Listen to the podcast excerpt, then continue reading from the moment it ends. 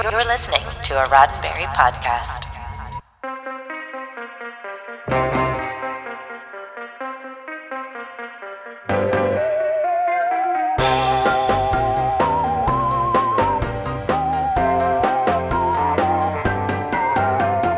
You awaken in the 1940s on the shores of the Arctic Ocean after a terrible environmental catastrophe.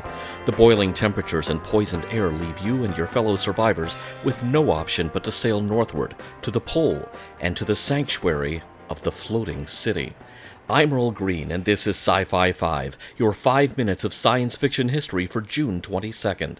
And on this day in 2011, one of the oddest yet most innovative promotional campaigns for a popular music album was launched an online transmedia game masterminded by musician Thomas Dolby to herald the release of his first new album in nearly 20 years, A Map of the Floating City.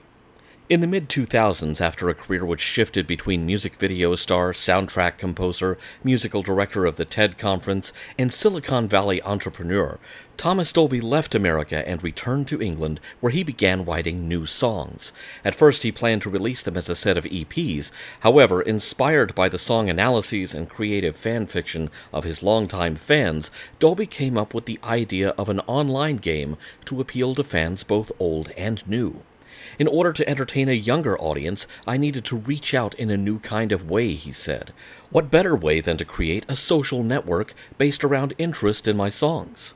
With advice from his friend J.J. Abrams, Dolby pulled together a team led by game designer Andrea Phillips to create the FloatingCity.com website.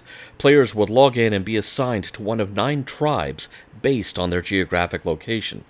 Each tribe set sail in a fleet of abandoned cargo vessels moving away from the now uninhabitable south toward the North Pole. They traded inventory in their holds along with any flotsam they found to move their vessels northward. These items were taken from Dolby's song lyrics, and collecting sets of them allowed players to download free songs. But the game offered far more intrigue than simple trading.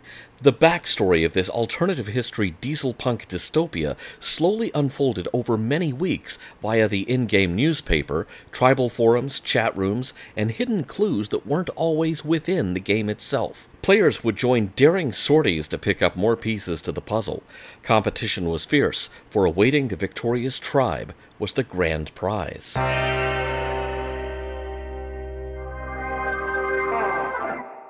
As the players' journeys converged at the North Pole, they solved the mystery of the global calamity.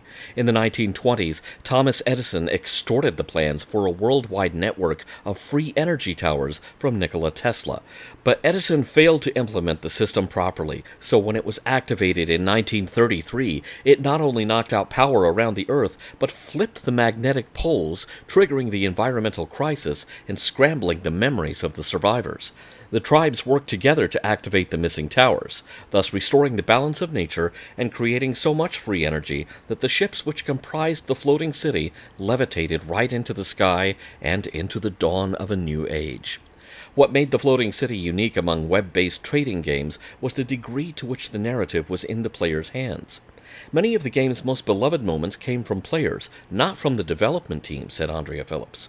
From changing the behavior of trade items to do unexpected things, to launching pirate attacks, to even opening a patent office for the player's inventions, Dolby's crew were kept on their toes by the ever ingenious tribespeople. Oh, and what of that grand prize? It was nothing less than a free concert for the winning tribe held at the Islington Assembly Hall in London on December 27, 2011, where Dolby performed his new album live. The floating city is no more, but those who sailed there that summer still remember. Many players formed IRL friendships which last to this day. As Thomas Dolby himself once sang, there is a spirit here that won't be broken. This has been 5 minutes of science fiction history, your daily Sci Fi 5 for June 22nd. Sci Fi 5 is produced by Roddenberry Entertainment.